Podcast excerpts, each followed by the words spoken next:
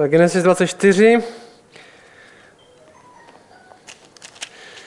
Genesis 24 je nejdelší kapitola v Genesis. Takže když se podíváte do toho bulletinu vzadu, je to celý skopírovaný, má přesně 67 veršů. Dneska uděláme celou. Takže bude hodně textu. A my jsme skoro u konce toho příběhu Abraham má tyhle dvě kapitoly, které budou následovat, tahle kapitola 24. a ta následující kapitola jsou v podstatě takovým závěrem nebo epilogem toho jeho života. V té, post, té další kapitole, v té 25. uvidíme, jak Abraham zemře. A tohle je v podstatě takový, spíš tahle kapitola je v podstatě takový poslední dodatek do toho příběhu. A tahle kapitola není ani o něm, je spíš o jeho synovi. My se dozvíme, že Izák už má 40 let a potřebuje manželku. Jestli to zaslíbení, co mu dal Bůh, se má splnit, že skrze Abrahama budou požehnány všechny národy, že jeho potomstva bude jako hvězd na nebi, tak Izák potřebuje manželku. A my vidíme, že poslední, co chce Abraham vidět ve svém životě, je to, jak boží plán pokračuje. My jsme minule viděli, že Sára, jeho manželka, zemřela, aniž by v podstatě viděla cokoliv. Viděla ten první střípek, že Bůh splní to, co řekl, že udělá, takže měla syna, ale nic moc dál neviděla. Zemřela, Izák už byl starší, měl kolem 40 let, pořád neměl manželku a to je všechno, co viděla. Abraham je skoro na umření, ten text začíná, ten první verš. Abraham byl již starý, pokročilého věku a pořád v podstatě jediný, co vidí, je to, že Izák nemá žádný další děti, má jenom jednoho potomka, to se moc nepodobá hvězdám, který vidí v noci na nebi. A ten text začíná takhle. Ta první, první dva verše, no první verš. Abraham již byl starý, pokročilého věku. Hospodin mu ve všem požehnal. A ten verš 2 říká tohle. I řekl Abraham svému otroku, nejstaršímu svého domu, který vládal nad vším, co mu patřilo. Vlož teď ruku pod má bedra. Tohle je způsob, jak to dělali v té době, když jste chtěli něco, aby jste chtěli někoho zapřísáhnout, tak vlastně on vložil ruku v podstatě na vaše stehno, tak si to můžete představit, jako že to bral vážně, taková forma podřízenosti, teďka udělám to, co mi říkáš. My si dneska podáváme ruce, mnohem lepší způsob si myslím. A Abraham tady dává úkol svému nejstaršímu, se dozvídáme, ten text to říká jasně svému nejstaršímu služebníku. Ten text říká nejstaršímu vedoucímu, nejstaršímu svému domu, který vládl nad vším, co mu patřilo. Neboli to, co bude následovat teďka, tak potřebuji, aby to udělal ten nejvěrnější člověk, který, který ho mám, ten nejzodpovědnější člověk, který ho mám. Jako když vy chcete udělat nějaký úkol, který máte, tak si řeknete, a nebo je to žádná maličkost nebo legrace, kdo je ten, komu nejvíc věřím, kdo by tohle mohl splnit. Jo, když, se, když chcete něco třeba opravit doma, tak si zamyslíte, ne, to nezvládne kdokoliv, že jo? to zvládne někdo, kdo tomu rozumí. A tohle v podstatě to samý. Abraham tady dává úkol mu nejlepšímu služebníku, protože tahle záležitost, která následuje, bude důležitější než všechny jeho dosavadní povinnosti, i když to znamená, že opustí vládu nad celým Abrahamovým majetkem. A my tady trochu vidíme takový malý střípek toho, že z muže, který jsme potkali na začátku v té Genesis 12, kde ho Bůh povolal, kde to byl muž, který, když mu hrozilo, že ztratí bohatství, když mu hrozilo, že ztratí trochu kontrolu, tak se vzdal toho, co Bůh po něm požadoval. Tak většinou šel druhým směrem a Bůh mu musel vrátit zpátky. A tady na konci života Abraham chce vidět, jak boží plán pokračuje a posílá v podstatě správce celého majetku ať to zařídí. On říká verš 3 a 4 tohle. Co teda má pro něj ten nejdůležitější člověk v jeho domácnosti udělat? On říká, zapřísahám tě při hospodinu, co můžete, můžete, můžete si představit, jak on tam klečí, drží mu takhle ruku na noze. On mu říká, zapřísahám tě při hospodinu, Bohu nebes i Bohu země, že nevybereš ženu pro mého syna z dcer Kenánců uprostřed níž bydlím. To jsou ty, to je ten národ, ve kterým Abraham bydlí, který neuctívá stejný bohy, nebo stejného boha jako Abraham. Ale co uděláš? Půjdeš do mé rodné země, k mému příbuzenstvu a vybereš ženu pro mého syna Izáka. Tady, co musíme vidět, jedna z věcí, kterou musíme vidět, je tahle. Priorita nebylo jen to manželství samotné. Priorita nebyla, Bůh řekl, že budeš mít děti, tak najdi, tady máme okolo plno dalších tisíc žen, najdi tu, která vypadá, že bude nejplodnější, aby jsme trochu pomohli, když Bůh chce, že bude mít hodně dětí, tak najdi, třeba jich najdi víc. Však se tak dělá stejně tady, že jo, mají, lidi mají víc žen, tak jich najdi víc a trochu tomu pomůžeme. Ta priorita nebyla manželství samotný. Ta priorita nebyla to manželství samotný, ale to, že Abrahamova rodina půjde za Bohem. Že Abrahamova rodina půjde za Bohem. A tohle je pořád pro nás priorita jako křesťanů.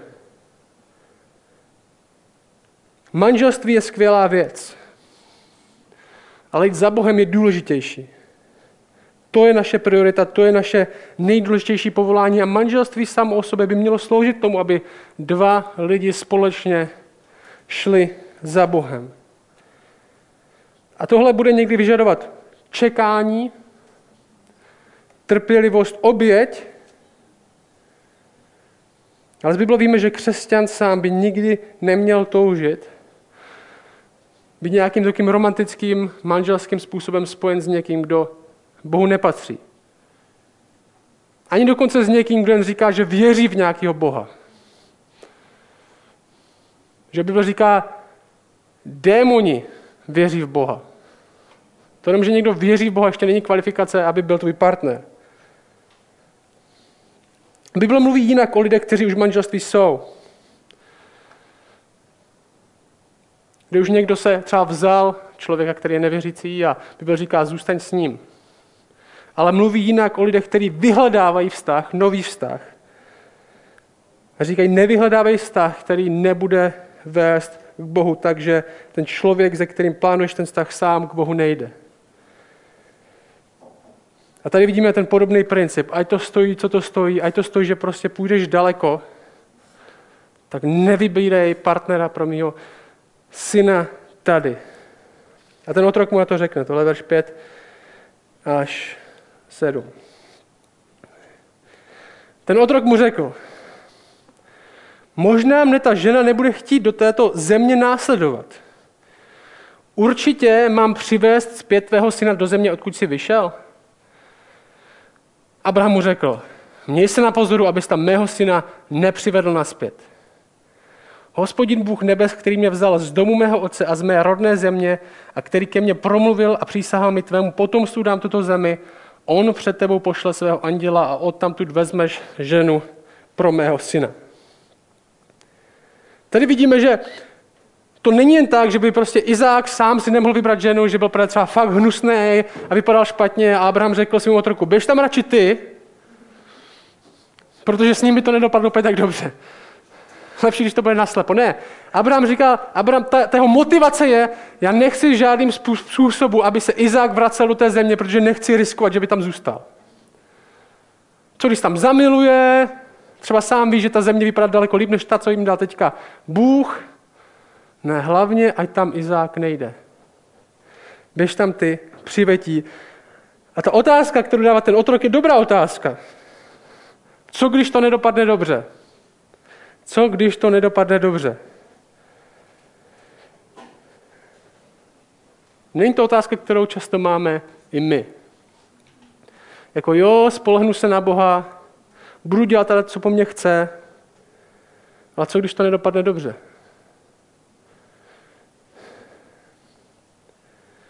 My jsme viděli, že Abraham často pochyboval, často musel jít tomu štěstíčku trochu naproti.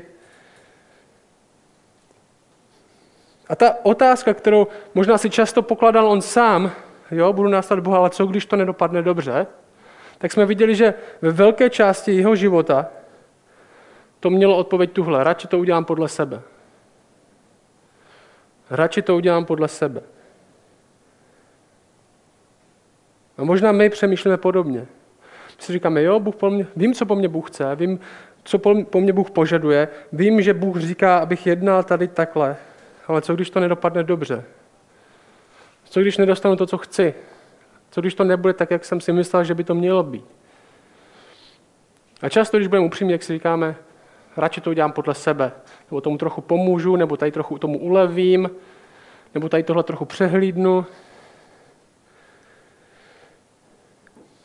Abraham na to tak většinou odpovídal za svého života. Ale tady už to tak nebude. Abraham viděl, jak se o něj Bůh staral. Jak naproti všem okolnostem a očekáváním Bůh pracoval a to v něm vytvořilo důvěru. A všimněte si tady, co se tady děje v téhle kapitole, tak tohle vůbec není nějaká jasná mise. Nebylo tam, prosím tam běž, ukaží, jak jsme bohatí, namalujeme obrázek Izáka, protože je fakt pěkný, a když nic nevíde, tak ji unes. Byli jsme primitivní lidi, několik tisíc let před letopočtem. Nikdo se nebude divit, že když ji unesem. Však co, je to ženská, proč bychom se trápili? Ne, ten otrok se ptá, co budu dělat, když ji teda najdu, když tam teda nějaká bude, a když nebude chtít, když nebude souhlasit. Její souhlas je docela zásadní pro tuhle celou situaci. A on říká, možná bych, kdybych tam přivedl Izáka, aby se ho prohledla nebo tak, tak by to bylo jednodušší.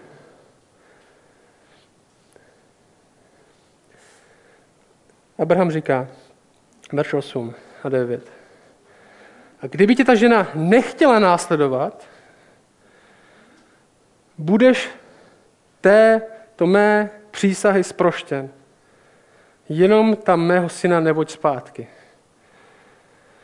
Ten otrok, který vložil ruku pod bedra svého pána Abrahama znovu a tu věc mu odpřísáhl. Když to nevíde, tak to nevíde. Ale Abraham věřil tomu, že to vyjde. I když vůbec netušil, jestli tam nějaká žena je v těchto letech, který potřeboval.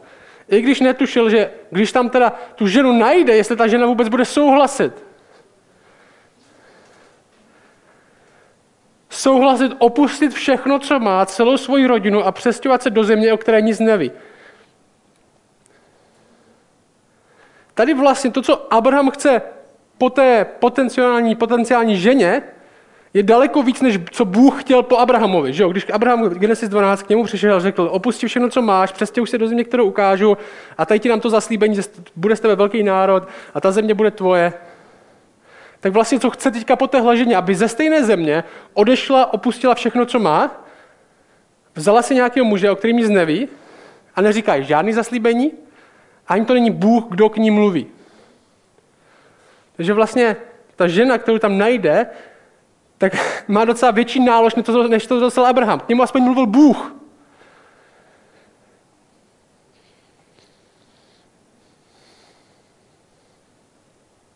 Ale Abraham věří, Bůh je věrný. A někdy v životě prostě musíme podstoupit podobný riziko s tím, že Bůh je věrný, že se už nějak choval vůči nám. A ať už to dopadne jakkoliv, tak to nezmění nic na tom, jaký Bůh je, nebo to, co pro nás zamýšlí. A tady je zajímavé, že Abraham si je docela jistý, dokonce říká, že hospodinův anděl půjde před tebou, že sám Bůh dopřeje tehle, on tomu věřil, že dopřeje tehle cestě zdárný konec. A tady není nic o tom, že by Bůh k Abrahamovi mluvil v celé kapitole. Že mu dával nějaké instrukce. Na co víme, že Bůh už to už pro Abrahama udělal dost na to, aby se na něj Abraham prostě mohl spolehnout. Verš 10. Budeme rychleji potom. Pak ten otrok vzal z velbloudu svého pána deset kusů, že má deset velbloudů, a odešel a sebou měl všelijaké dary svého pána. Vydal se do aramského dvojříčí do města Náchorova. No tohle je docela daleko. Nevím, jestli jste byli někdy na výletě. Jsme byli nedávno s klukama na vozce, šli jsme 14 kilometrů. Peťa už na konci to už moc nedával.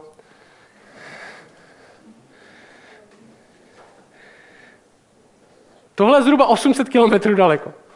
Tohle je 800 kilometrů. Čili Bůh, Abraham neposílá tady toho, tady toho otroka do vedlejší vesnice, nebo dokonce do Zábřa, to je 15 kilometrů, tady běž, Jo, je to jako musíš jít hodinu nebo dvě, ale tak třeba tam někoho najdeš. Ne, tohle 800 kilometrů daleko. Měsíc tam pravděpodobně bude cestovat. Tohle je dost velká oběť na to, aby se pro Izáka našla ta správná manželka. Někdo ne, neuctívá jiné bohy, někdo, kdo bude s Izákem moc budovat silnou rodinu, která bude své děti taky výst k Bohu.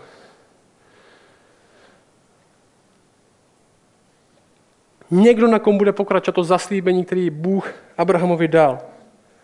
Tohle není čekání, že jim Bůh sešle něco do klína. Tohle je rázná akce. Verš 11 a 14. Na večer, v době, kdy ženy vycházely čerpat vodu, nechal odpočinout velbloudy venku za městem u studny s vodou. Tady vidíme, tady jsme přeskočili ten měsíc cestování, ten otrok se dostal už do té země. A ten otrok řekl, hospodine, bože mého pána Abrahama, způsob to dnes prosím při mě a prokaž milosrdenství mému pánu Abrahamovi. Stojím zde u prameny vody a dcery mužů tohoto města vycházejí čerpat vodu. Ať dívka již řeknu, nakloň prosím žbán, abych se napil. A ona odpoví, napí se a také tvé velbloudy napojím, je ta, kterou si určil pro svého otroka Izáka. Podle toho poznám, že si mému pánu prokázal milosrdenství. Když většina z nás víme, jak tohle dopadne, tak tohle je docela velký riziko.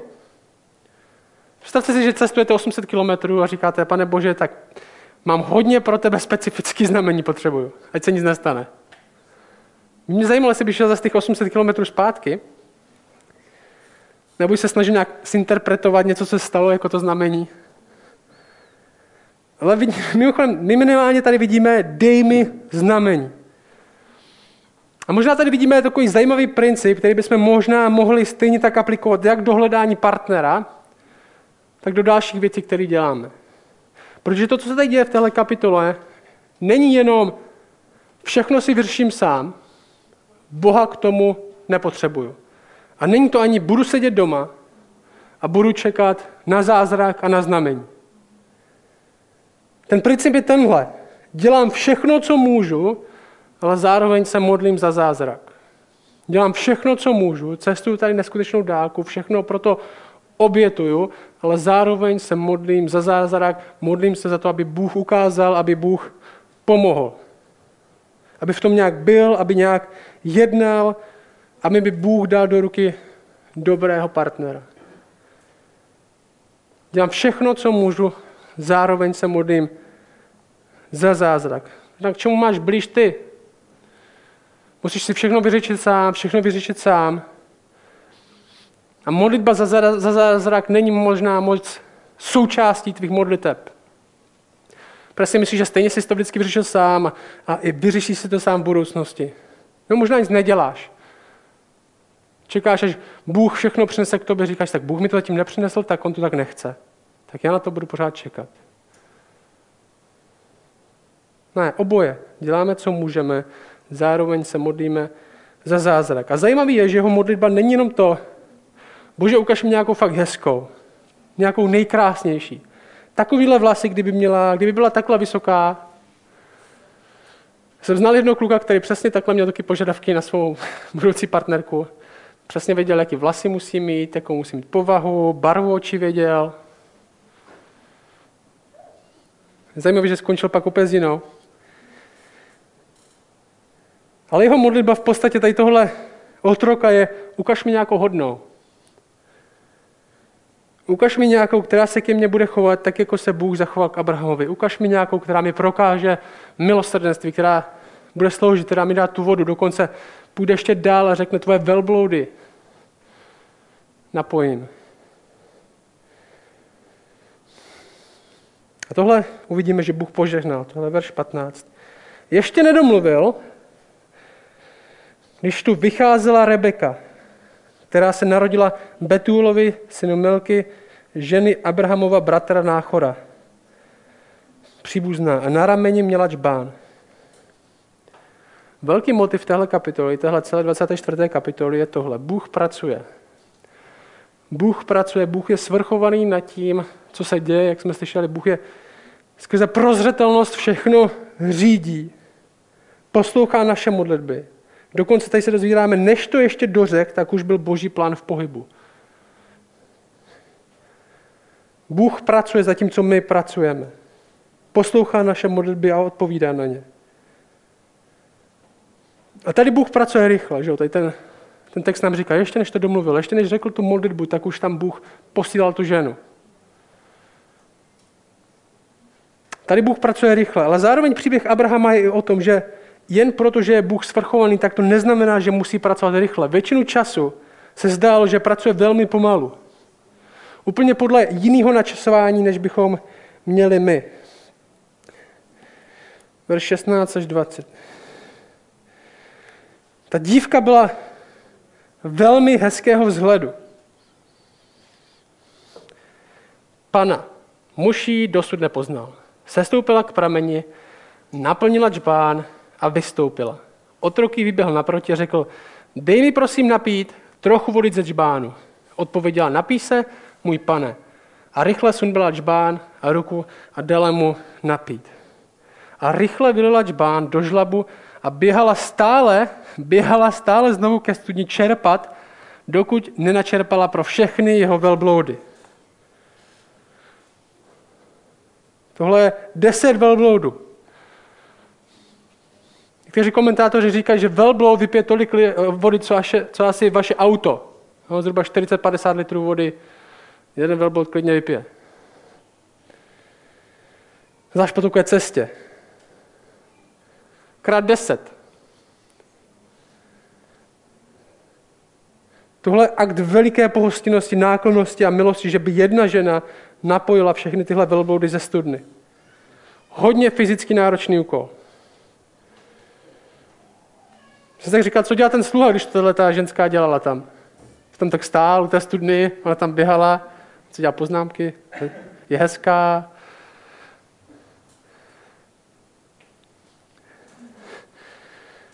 On to, on to říká, že ten verš 21. Muž na ní mlčky pozorně hleděl.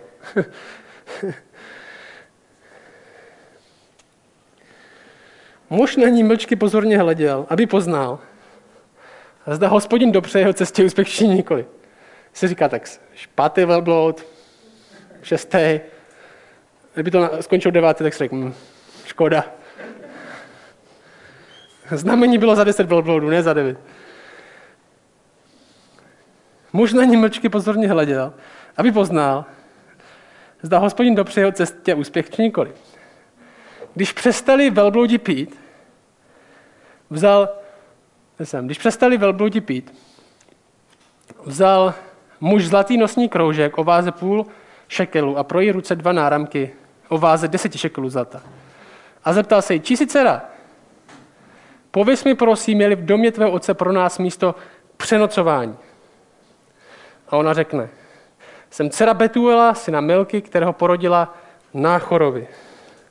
Že to je paráda přesně tuhle hledal, je na správném místě. A ten text pokračuje 25, 27. A pokračovala. Slámy i krmeva je u nás mnoho a také místo k přenocování.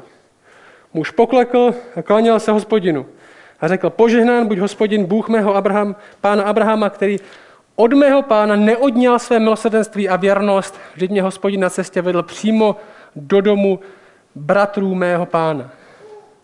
Uctívání je dobrý cíl, když něco děláme s Bohem. Ta modlitba, kterou tady vidíme, nejenom je, že něco potřebujeme, něco v budoucnosti, ale taky se modlíme jako vzpomenutí na to, co už Bůh udělal pro nás v minulosti. A čteme dál, 25 až 31, 28 až 31. A dívka běžela, se dozvídáme, že tady dívka fakt ráda běhá, měla ještě energii. A dívka běžela a oznámila tyto věci v domě své matky. Rebeka měla bratra jménem Lában. Lában běžel ven, všichni běhají. Lában běžel ven k prameni za tím mužem. Lában byl takový, my se dozvíme později, což tam ještě uvidíme, takový trochu ke vyčuraný, jo? Tady to neuvidíme, ale trochu tady vidíme. Když totiž viděl nosní kroužek a náramky na rukou své sestry, Tak říká, tak to se musím podívat. Slyšel slova své sestry Rebeky, toto mi ten muž říkal, tedy šel za tím mužem. A hle, on stál při velbloudech u pramene. Tady se dozvíme, že se Rebeka měla oce, ona říká Betuela, ale zdá se, že už byl asi starý, nemohl se starat o domácnost a hlavně se o ní staral její bratr, to byl ten Lában a její matka. A ten text pokračuje, tohle bude dlouhý, dlouhý úsek, 32 až 30 až 41, až do 41. verše. A řekl mu, pojď, požehnaný hospodinův, proč bys stál venku? Připravil jsem dům i místo pro velbloudy. Muž vešel do domu a odstrojil velbloudy. Pak dal Lában velbloudům slámu a komnevod dal také vodu k umytí nohou, jeho i nohou mužů, kteří byli s ním. Když před něj prostřeli, aby pojedl, řekl, nebudu jíst, dokud nepromluvím o svých záležitostech. A řekl, mluv. Řekl tedy, jsem Abrahamův otrok. Hospodin mému pánu velmi požehnal, takže je bohatý. Dal mu brav a skolt, stříbro a zlato, otroky a otrokyně, velbloudy a osly. Žena mého pána Sára porodila mému pánu ve svém stáří syna. Jemu dal všechno, co má. Že si připravuje dobrou půdu, říkal, je, je bohatý. Můj pán mne zapřísal slovy, nevybereš ženu pro mého syna z Cerkénánců, v jejíž zemi bydlím, nejbrž půjdeš do domu mého otce k mé rodině a tam vybereš ženu pro mého syna. Řekl jsem svému pánu, možná mě ta žena nebude následovat. Odpověděl mi, hospodin před níž chodím, pošle s tebou svého onděla a dopře tvé cestě úspěch. Teď se dozvídáme trochu víc, co řekl Abraham. A ty vybereš pro mého syna ženu z mé rodiny a z domu mého otce. Jen tehdy budeš zprostěn mé přísahy, když přijdeš k mé rodině, ale jestliže ti nedají, budeš mé přísahy zproštěn.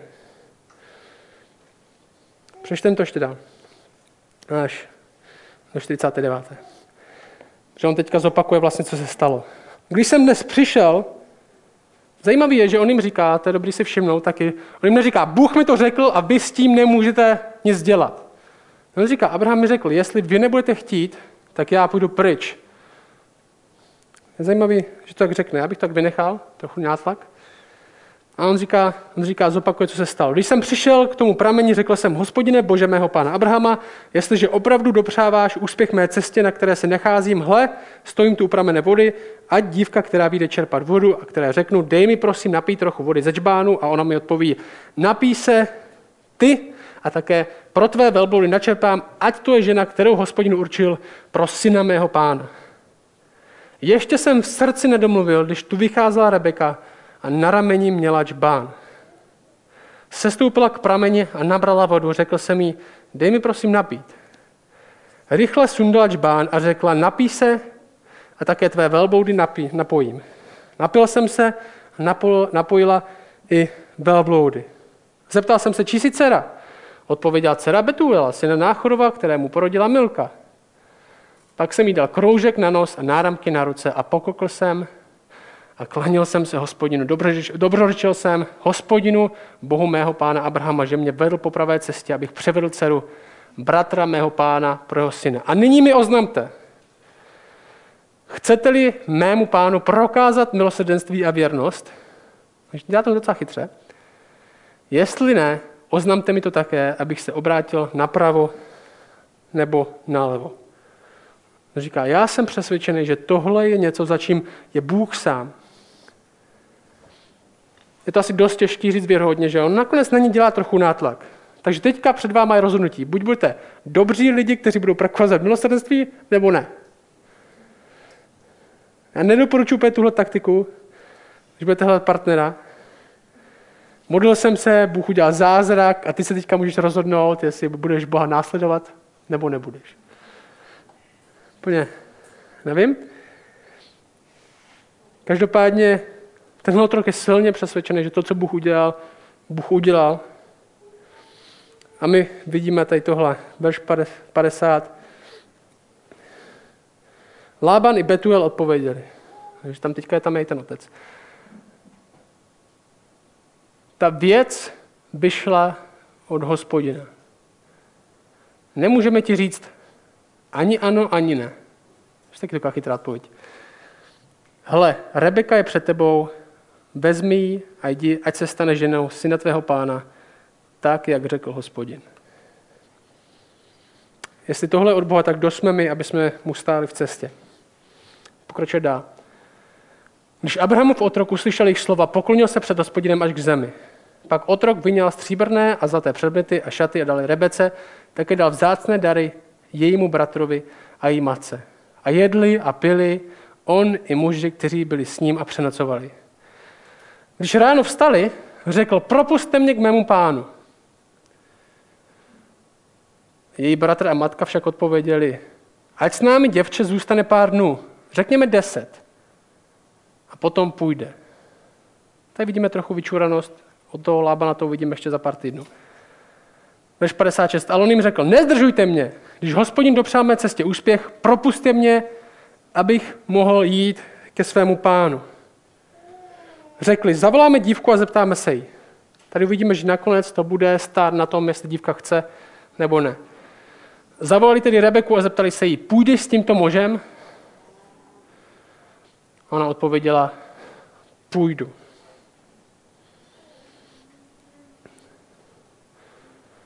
Tohle je o tom, že Rebeka důvěřuje Bohu a tomu, co udělal. A zároveň to ukazuje na to, že i když je Bůh svrchovaný, i když tohle se dozvídáme, že je boží zázrak, že Bůh ukazuje, že tohle ta dívka, která bude žena Izáka, tak to neznamená, že lidi nedělají své rozhodnutí. Že lidi nedělají své rozhodnutí. Přečtem to do konce. Kde jsme? Verš 59. Propustili tedy svou sestru Rebeku a její chůvu i Abrahamova otroka a jeho muže. Poženali Rebece a říkali jí, naše sestro, ať z tebe vyzejdou tisíce, desetitisíců a tvé potomstvo, ať obsadí bránu svých nepřátel. Pak Rebeka i její služky vstali, nasedli na velbloudy a následovali toho muže.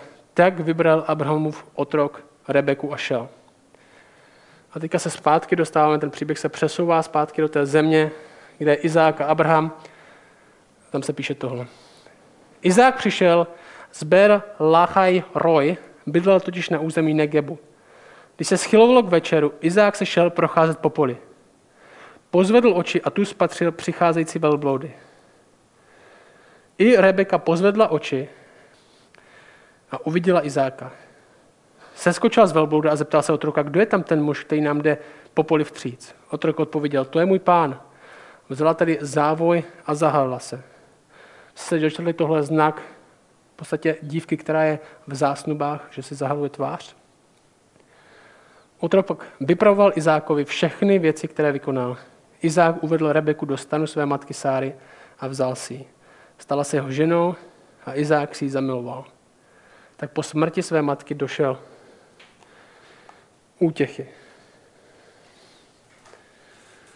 Zajímavé, tady si možná řekneme, tyjo, tak bylo to z lásky, že se vzali, nebo prostě nezní to nějak romanticky, on tam přivede, oni se vůbec nezná, je to takový jako nastavený, připravený manželství. Tohle je jedno z nejpřipravenějších manželství, které máme v Bibli. Takový to, že někdo jiný rozhodne o tom, co by se mělo stát a ti dva se pak vezmou. Zajímavé je, že Izák je jediný patriarcha ze všech tady těchto v Genesis těch otců, kteří měli jenom jednu ženu na celý život. Vypadá to, že to má šťastný konec. Ale zatím nikdo nevěděl jednu věc. K tomu, aby se to všechno naplnilo, tak, jak se tedy očekávalo, že ta Rebeka, jak ji poženali, že bude mít deset tisíce těch, těch dětí a prostě a potomků a Bůh tomu všemu požehná, tak aby se tohle stalo, tak to bude vyžadovat ještě hodně zázraku. Protože Rebeka, se dozvíme dá, byla stejně jako Sára neplodná.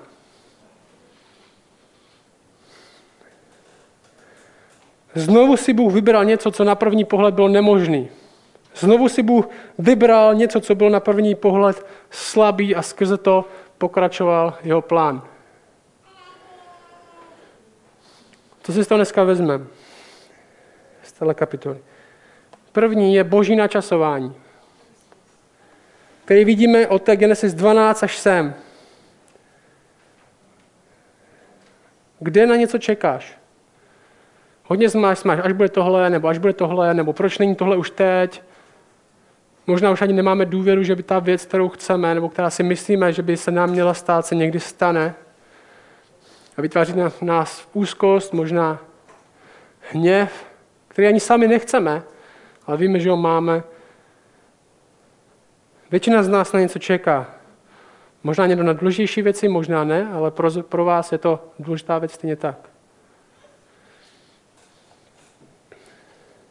Boží načasování je lepší než to naše. A v těchto 12 kapitolách jsme viděli, že někdy je to hned, někdy to jde rychle a někdy to jde pomalu. To, že Bůh pracuje, neznamená, že to nutně půjde rychle, nebo že to musí jít pomalu. Když to jde pomalu, tak to neznamená, že, to, že zatím není Bůh. Když to jde rychle, tak to neznamená, že to vždycky půjde takhle. My následujeme Ježíše, Ježíše Krista. Kdybychom se podívali na jeho život, tak bychom neřekli, že to bylo zrovna dobré načasování. Proč se narodil v prvním století?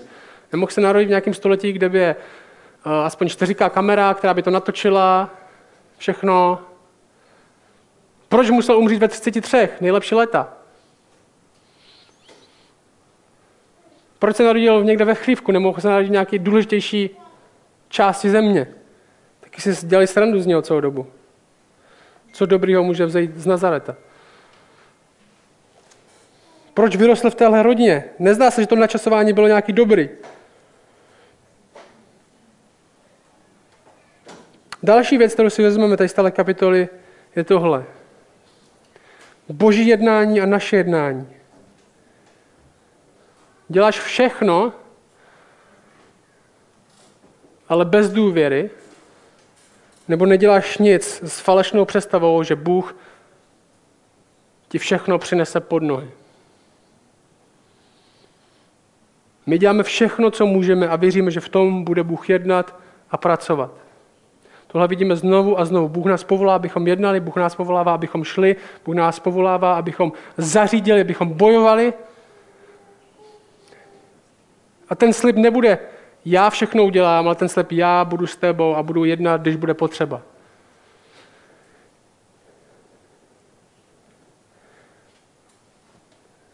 A ta poslední věc je tahle. Boží řízení. Boží načasování, boží jednání a boží řízení. Upadáš do úzkosti nebo do stresu, když věci nejdou tak, jak by si představoval. Bůh má věci pod kontrolou a vede je do zdárného konce. A často, skoro furt v celé Bibli, to vůbec nejde tak, jak by si lidi mysleli, že by to bylo, jestli zatím Bůh je. Že my následujeme Ježíše Krista, někoho, kdo vypadal, že prohrál všechno, ale ve skutečnosti vyhrál všechno.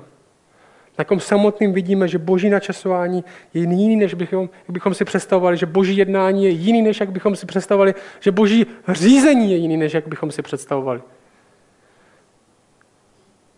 My následujeme Ježíše Krista, kdo cestoval pro svou nevěstu dál než 800 kilometrů. Dokonce Bible říká, že se vzdal svého trůnu a stal se jedním z nás, aby nás získal. Abychom byli jeho, aby nás vzal domů.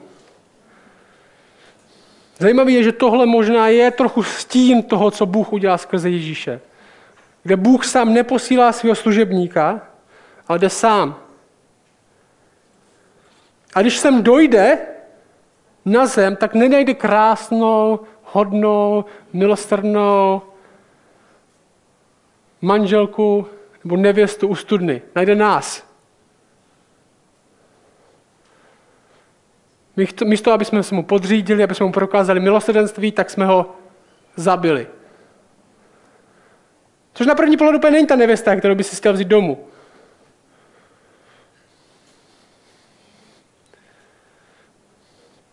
Nejde nějakou krásnou, dokonalou nevěstu, najde nás. Najde nepřátelé, kteří ho chtějí zabít a kteří s ním nechcou mít nic společného. Ale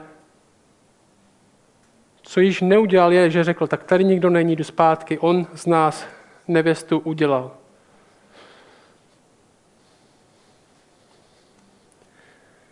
A Bůh říká, udělal, aby nás vzal zpátky sebou domů.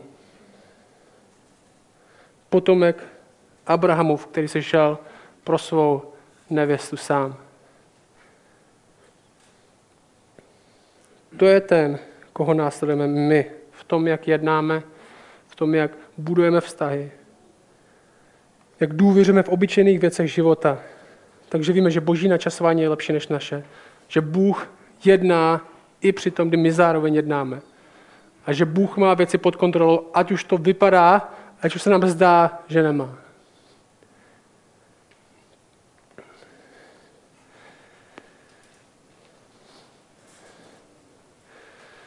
Děkujeme za tyhle slova, které máme v písmu. Děkujeme, že se zachoval pro nás, pro naše ponaučení, pro to, aby jsme ty líp znali, aby jsme rostli ve své cestě za tebou a já prosím, aby ten dnešek byl pro někoho usvědčující v něčem, pro někoho pozbuzující, aby použil tyhle slova, které jsou v písmu k tomu, aby, aby si probudil naše srdce některým věcem, co možná potřebujeme vidět, který možná jsme přehlíželi, který jsme dělali, že nejsou. Či to něco, co musíme vyznat, co musíme udělat, někdo, s kým musíme mluvit. Tě prosím, abys to způsobil, aby se nás probudil z toho spánku, aby se nás probudil k tomu, aby jsme šli tyhle věci za tebou. Amen.